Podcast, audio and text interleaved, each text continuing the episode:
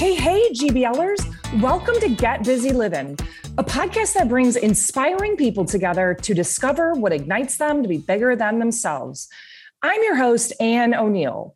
Today, we have one of the most elite athletes in the world, a track and field Olympic trials qualifier and a Nike athlete, Stephen Benedict. But behind every great athlete, there is a world of adversities they overcame to get to the top. And Stephen is no exception. He started his life out at four months old in the foster care system. And since that transformative experience, he has been giving back and providing resources to kids in foster care. Enjoy Stephen's story and the impact he is having on and off the track and field stage.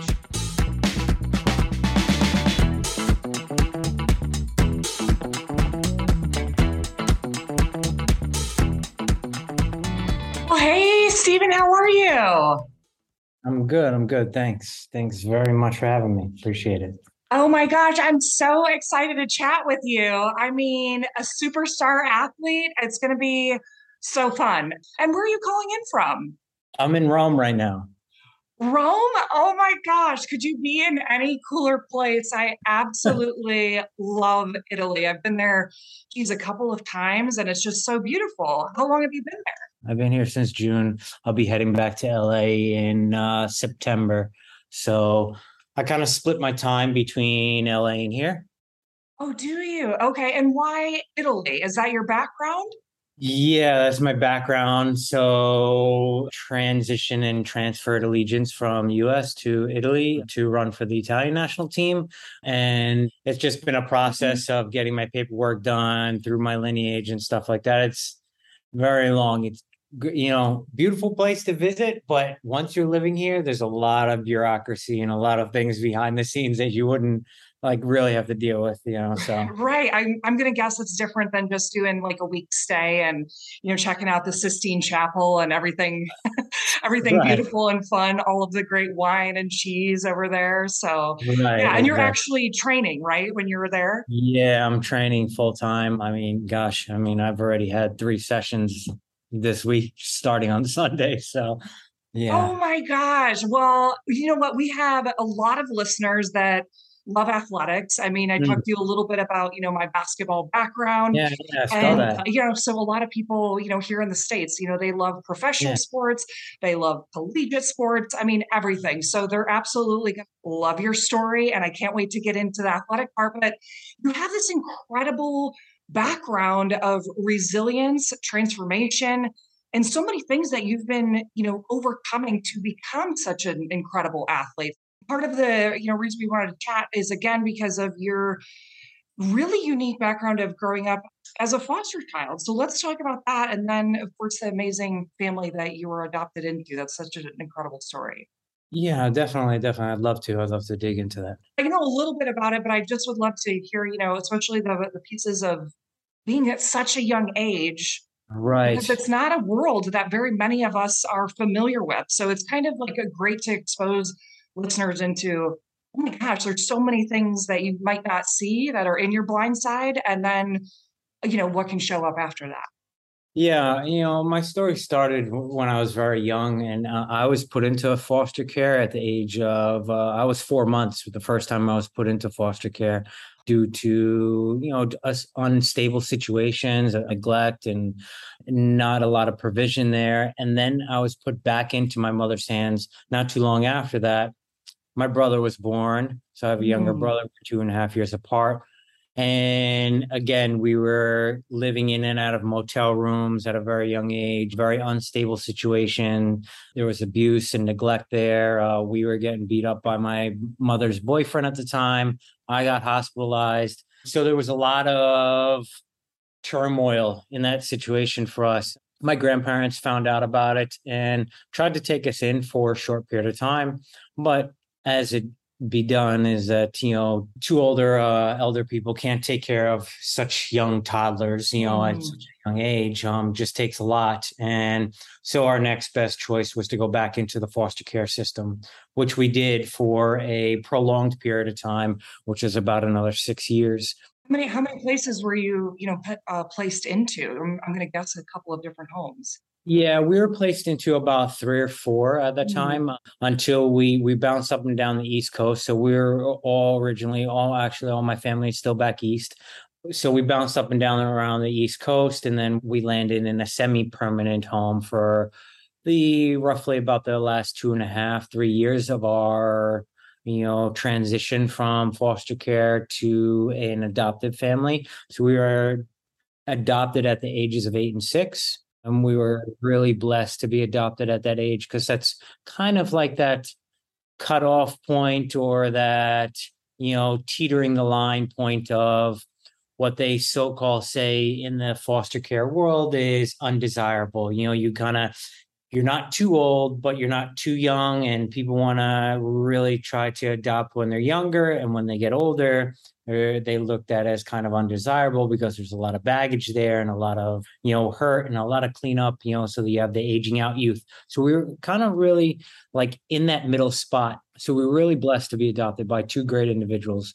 My mother was a second grade teacher and my father was an ex-vietnam marine and then uh, moved on to work for merrill lynch on the new york stock exchange so we really got a huge dynamic, and that transition was it was not easy, but it wasn't it wasn't you know crazy. You know, you hear some crazy stories from going from from foster care to adopted families, and yes, the transition was hard for us to kind of accept and mm-hmm. understand that we were being accepted. So there was a lot in there, you know, getting used to what the word family meant again and understanding that this is permanent and we don't have to move again and uh, the trust factor being built again. So, you know, and I really think the things that they incorporated that really helped us to kind of shape and shift our our mindsets and just our overall you know childhood experiences was the things they exposed us to. So things like education and art and music and sports. These were all big big catalysts for us to kind of step in and shape and shift and cultivate the you know the men that we've become now Wow. I mean, what an incredible story to be able to have you know such a loving family that gave you so many different opportunities and things to look at and you know just like what you spoke about of being able to have education and art and sports you know as an outlet instead of just thinking about you know the past of your you know you know kind of the last 8 years that you had grown up was that kind of a tipping point for you of really just throwing yourself into whether it be sports or education or just really kind of immersing yourself into worlds that weren't worried about chaos or you know where you were going to sleep at night yeah that's a great question. And you know that is one of the biggest things you know you kind of backtracking a little bit through the foster care system. My childhood was very accelerated being the oldest having to be kind of like a father figure for my brother. So things like you know having a hot meal at night and a warm bed and a roof over our head those were you know the only things we thought about you know oh, so, right yes. you know the essentials which we all kind of i feel a lot of times especially this day and age we take it uh, granted for um you know how quickly they can be taken from us. Mm-hmm. but in answering that yes uh you know i was always very i want to say i was always blessed and inclined to athletics. My mother was very adamant about kind of immersing us in everything under the sun and trying everything. So I've done pretty much love it. you know, the, you could possibly name uh, the the first sport we did was I did judo and martial arts. So I did judo for ten years, which I really accelerated at, and was one of my favorite things. And I'll probably go back to it after I'm done running. But I mean, I played soccer, baseball, did not play basketball. No, basketball, not basketball. Not on my radar. I did. I, out of all the sports, that was the toughest for me to. Although I do have a basketball story, but uh, it wasn't my favorite sport. I was. Uh, I, we might we might have to hear about that, but I don't know anything about judo. But I'm going to guess like it is extremely disciplined, right? Like mentally, physically, you know, your tactics of things. So that probably paid off on how you train now, right? Yes, that was the. I always say that that was the foundational aspect of all my sports and my due diligence and focus and discipline. Um, I, you know, I trained with some of the best at that time. You know, my teacher was from Japan, and so I was getting very like orthodox ways of really building out and at a very young age so and i competed at a very high age and you know i had olympic athletes around me at that age so oh, it was wow. great experience great experience great family and everything was very well tight knit and the community was great you know?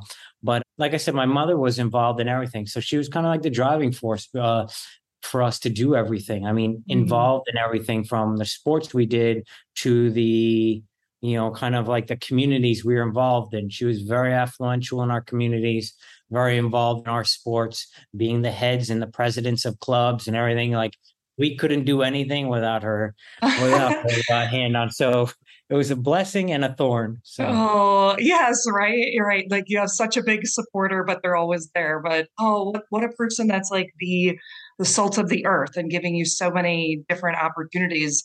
I was going to ask if you had a specific like life mentor or athletic mentor. I didn't know if it was somebody maybe from judo or maybe it was your mom, you know, that really kind of you wanted to emulate and see, you know, what kind of opportunities you could continue to discover for yourself out there. Yeah, as far as mentors, I think it was more of like, you know, for me, it's it's always been kind of a life experience thing. I'm a big believer in exposure, and I think that was because my mother exposed us to so mm. much.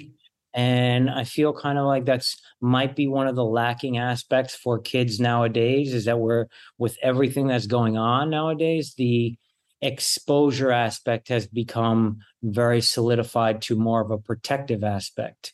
Mm-hmm, and mm-hmm.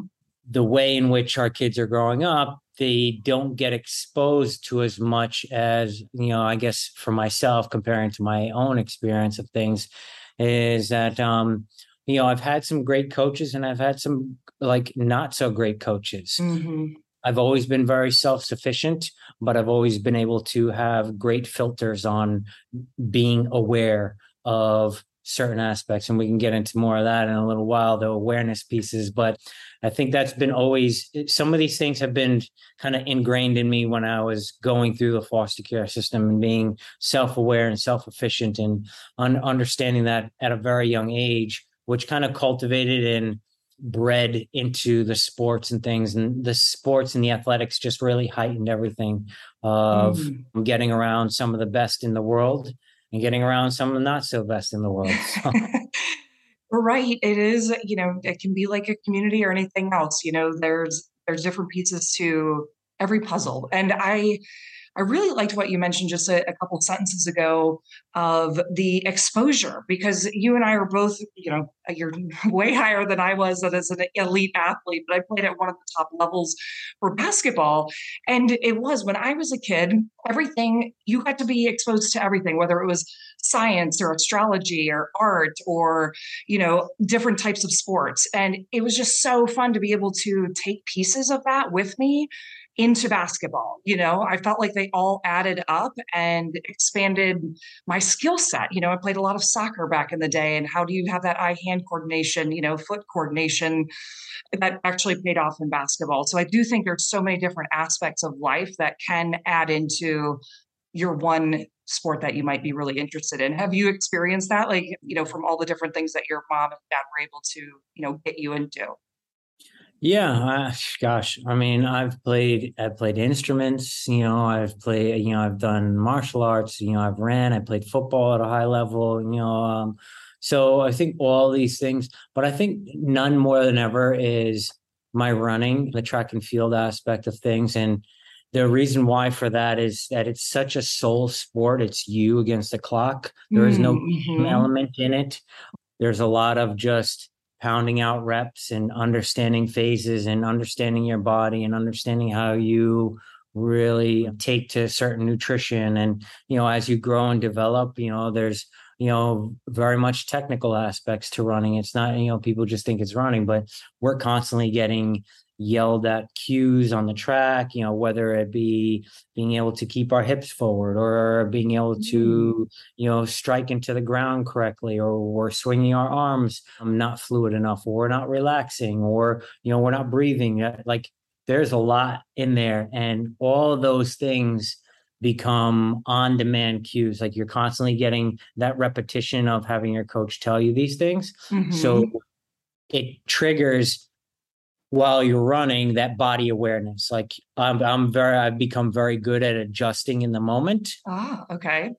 So like if i'm yelled at a cue well hey relax my shoulders or lift my hips or anything i'm able to really adjust it in that moment. And the more we do it you know it's just like anything you know like you with you in basketball and you know handling the ball and stuff like that it's just it's about repetition and you know your body gets understands the movements and the fluidity of it. So you go back and forth and you get better and you get sharper and you try to kind of simplify things down even more and more and more and more and more until you piece it together. So it's just yes, yes. I'm like shaking my head over here because it is so much of this self-awareness and then we talk a lot in you know business i'm in the corporate world mm-hmm. of people talk a lot mm-hmm. about iq and then they also talk about eq which is emotional intelligence and what i've really been able to bring into even corporate life and you know my regular day-to-day life is that athletic iq because people don't realize it there is actually all encompassing you know you are visualizing you are watching film you're studying yourself. Like you said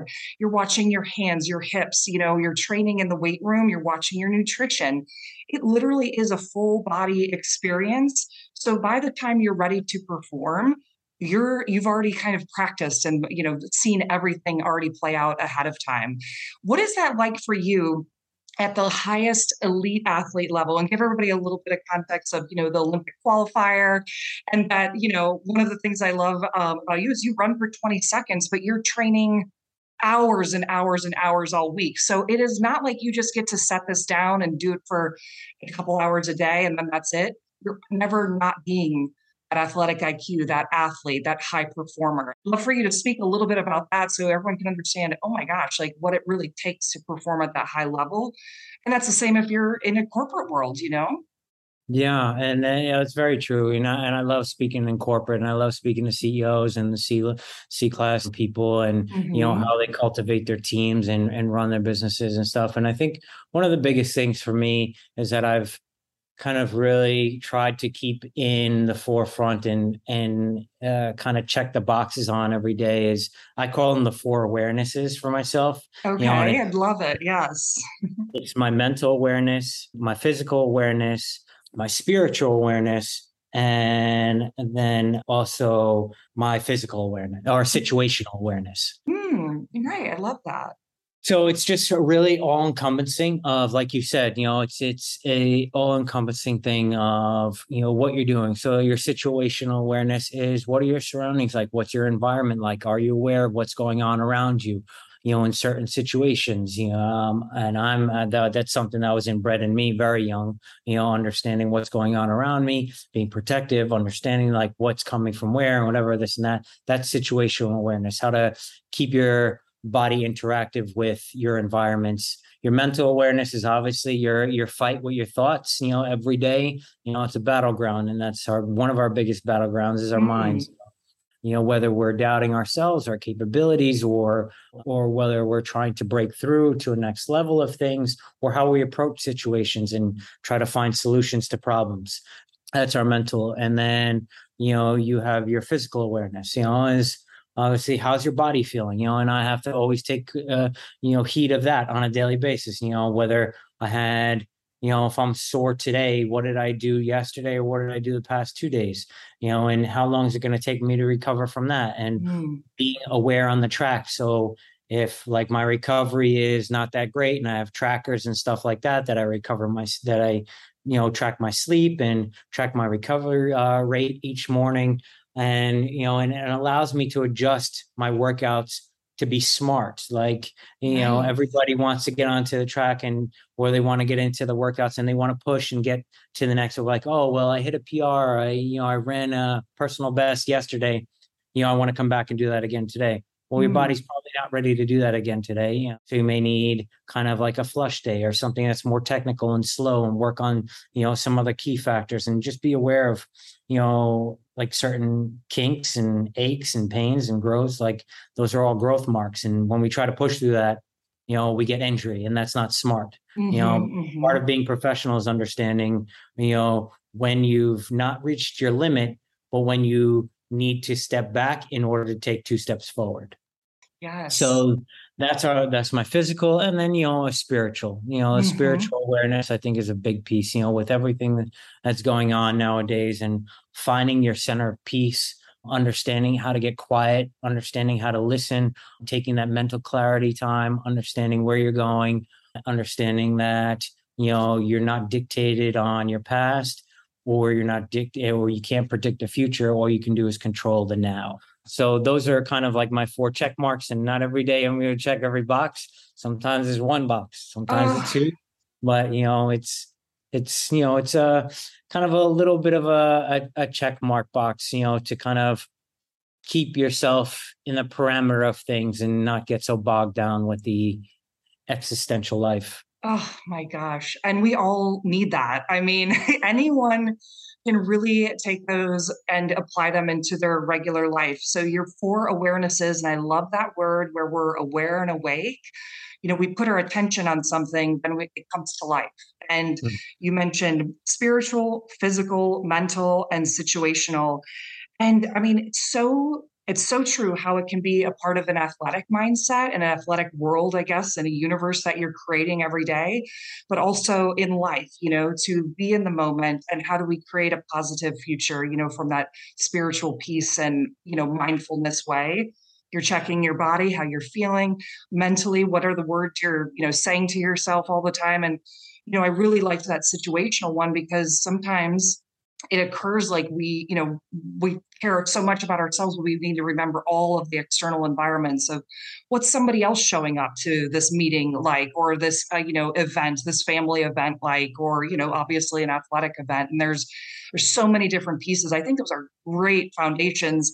Did this like come from you throughout your athletics or just your life you know and you've kind of built on it and this is the way that you've been able to you know continue to grow as an athlete and as a person yeah, it's it's been a growth thing over time, you know, and I think every one of the pieces came in at a certain time. Mm. You know, like mm. I said, I think the uh, situational awareness thing was ingrained in me more as as a youngster. You know, coming up through the foster care system and being aware of who's around me and where we were, and you know, understanding where my brother was and understanding where you know who where we were going next. Like those are all kind of made me very heightened in that space. The other ones kind of came along as, you know, you go through phases of life, you know, so like, you know, through high school, it was more of kind of more of a mental awareness thing. And that's, you know, an ongoing thing. And I think that's as we grow and we change, you know, our thought patterns change and our situations change and, you know, the, you know, our life experiences change. So we have to, you know, really be aware of that. But I think as you get as a higher into a higher level of things, there's new kind of parameters in which you need to kind of take heed of. So, you know, mm-hmm. and I think mm-hmm. you you can attest to this as well. Is like, you know, from going from an athletic base of high school, even pre-high school, you know, junior high school and then high school and then tra- and then going into college and then outside of college going to pro you know right. all those are different levels and you compete about against you know the levels keep getting higher right you know? and the so, differences are like minuscule you know that you have right. to pay attention to the attention to detail there yeah and and i think that's you know that becomes a big part of how you're showing up like are you showing up confident in understanding and knowing that your training has been the best of the best and i think that's where the mental talk and that mental piece really gets developed like and that's where the confidence comes you know i think we're looking for confidence externally mm-hmm. from people mm-hmm. Mm-hmm. instead of building the confidence internally and that's just from doing the consistent work oh, yes it is it is so true when you can internalize and be like oh yes i've i've prepared everything. There's nothing more i can prepare for this and now it's just me and these steps that i have to take you know for running the race. You know i used to think of that at the free throw line mm-hmm. practice the situation thousands and thousands of times. And I got to say, I definitely know that you are putting in some massive work because you are the most fit person like I think I've ever met or like seen. So you guys will have to check out his Instagram and all the pictures. He, like, no doubt, you know, is one of the top athletes, um, just even from a physical appearance. So, you know, I was going to ask you about your basketball story. There's, you have to be able to dunk a basketball, right? I mean, you are so athletic so my high school year i think it was it was actually so we played basketball like you know pick up games and stuff. Yeah. And i remember it was the day of league championships and i was favored for that league and i was favored to win i think it was uh, i was favored to win the 200 that that day. Oh, okay. and basketball and track and field are not hand in hand sports. We just not go together Right. Stephen, I got to tell you, I could only run when I had a basketball in my hands. So if I was ever on the track, I was like, this is not for me. So I totally get that kind of synergy there. so we were playing ball and in the gym. And I remember it was like it was yesterday. And I was like, I think it was like maybe, gosh, maybe the last period of the day or the second to the last period of the day. And we were just playing basketball in the gym. And I go up to dunk the ball and yes. I jump and I come down and I twist my ankle. Oh my gosh. my ankle swells immediately. It was so bad. I was out of the, I was out of the, my coach was livid like throwing a fit. Um, I couldn't run. Uh, that was pretty much the end of that season because I had to, you know, sit out and let it heal, and it was bruised and like it was it was pretty bad. Oh um, my gosh! It, you probably didn't want to pick up a basketball anyway after that. I don't think I did play basketball ever again after that. It was just, uh, it was just never. Uh, uh, did you make the dunk, or were you even able to finish? No, it? I was like, I can't. And Like the way the way it happened, it was just like I think I went up and I like caught the the corner of the um the backboard. Oh yeah, and, uh-huh. and came down.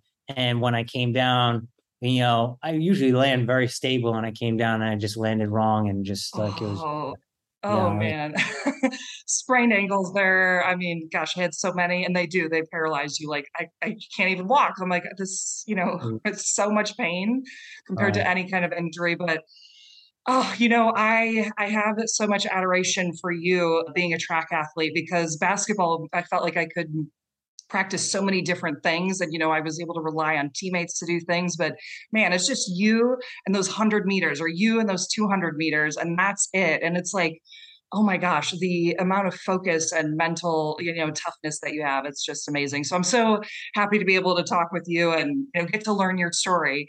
Tell everyone a little bit what you're training for right now and, and what the future holds for you after track if, if what you're looking for yeah. So right now I'm training my coaches here in Italy, uh, and I have about I put kind of a marker on it, probably about two and a half years left in my career, and then I'll hang it mm. up right uh, right after the the Paris Games.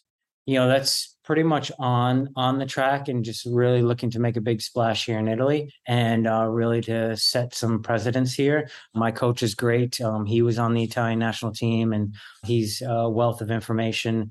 So you know looking for the year looking forward to the years coming and but off the track uh, a lot of things building you know a lot of things building rebranding of my website and offering a lot of new things from insight as what I do as an athlete to try to bring it to the general public to help them, you know, optimize their lifestyles and performance, whatever it may be. Mm-hmm. Doing a lot of speaking engagements, you know, really speaking in uh, several different circles, you know, whether it be corporate or nonprofit in uh, the Reformation space, uh, foster care, you know, and then also uh, men's aspects and uh, you know mental capacity of things, of performance.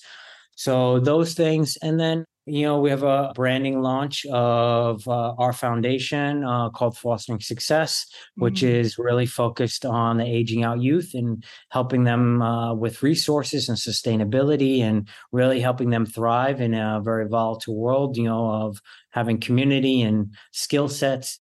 Definitely. And you know how they all you know correlate and connect together and also create even a brighter bigger future that you're creating for yourself. And you touched upon the nonprofit that you created that i really wanted to share with everyone and of course a few maybe stories from that. And again the nonprofit's called fostering success and you can check it out at fosteringsuccess.co and tell everyone a little bit uh, you know we know your backstory but you know some of the stories and what's been kind of created from the partnerships with these young kids.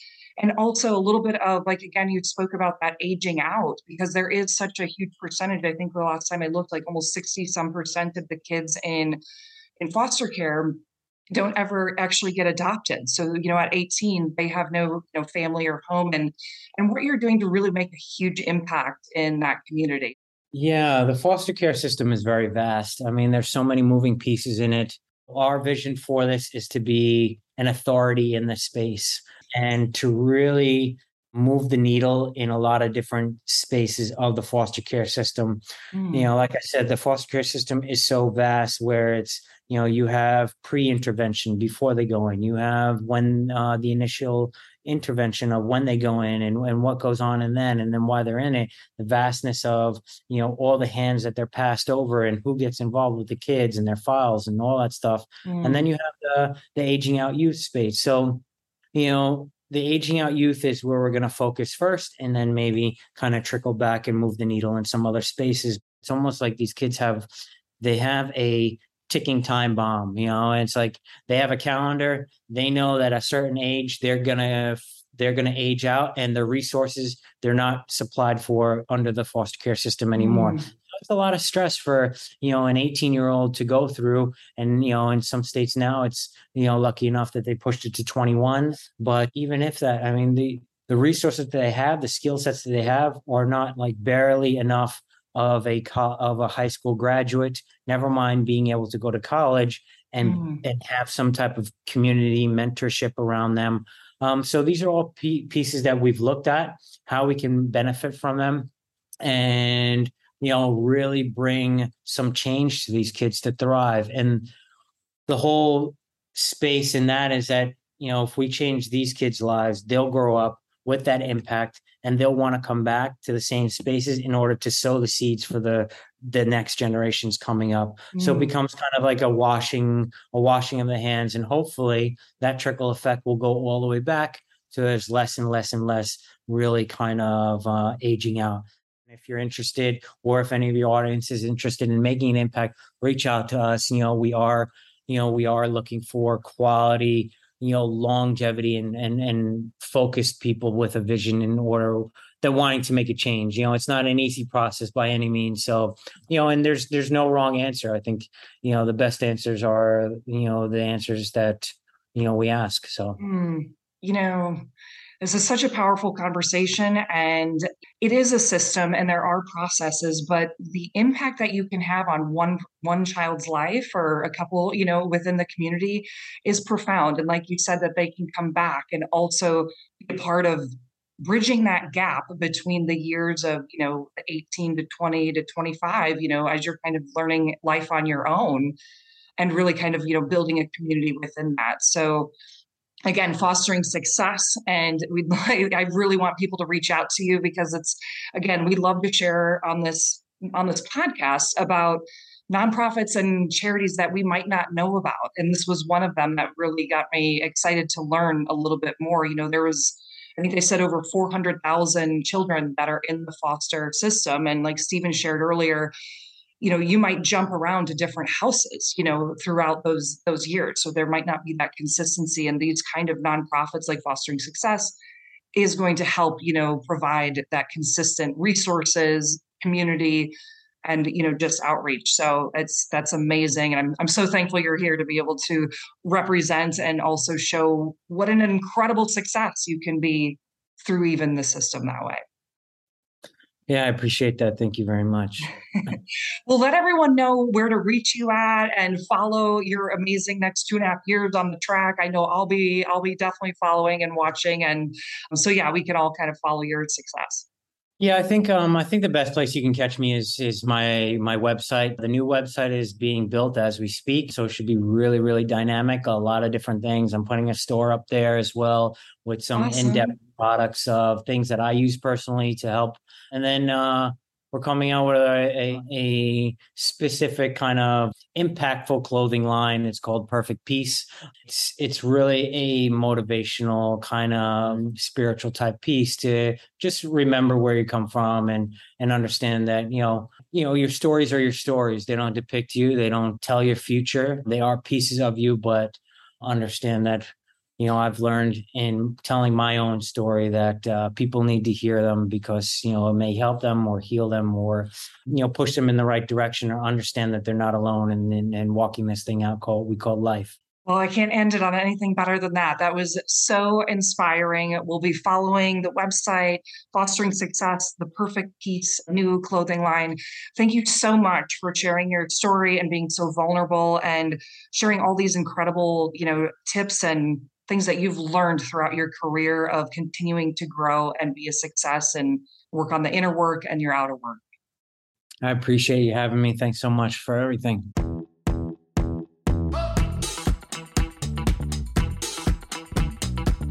Well, thank you so much for listening to our conversation.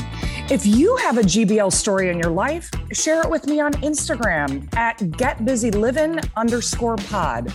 I might just share your story on a future episode. Thank you for sharing in the good vibes and giving back and GBLing with us.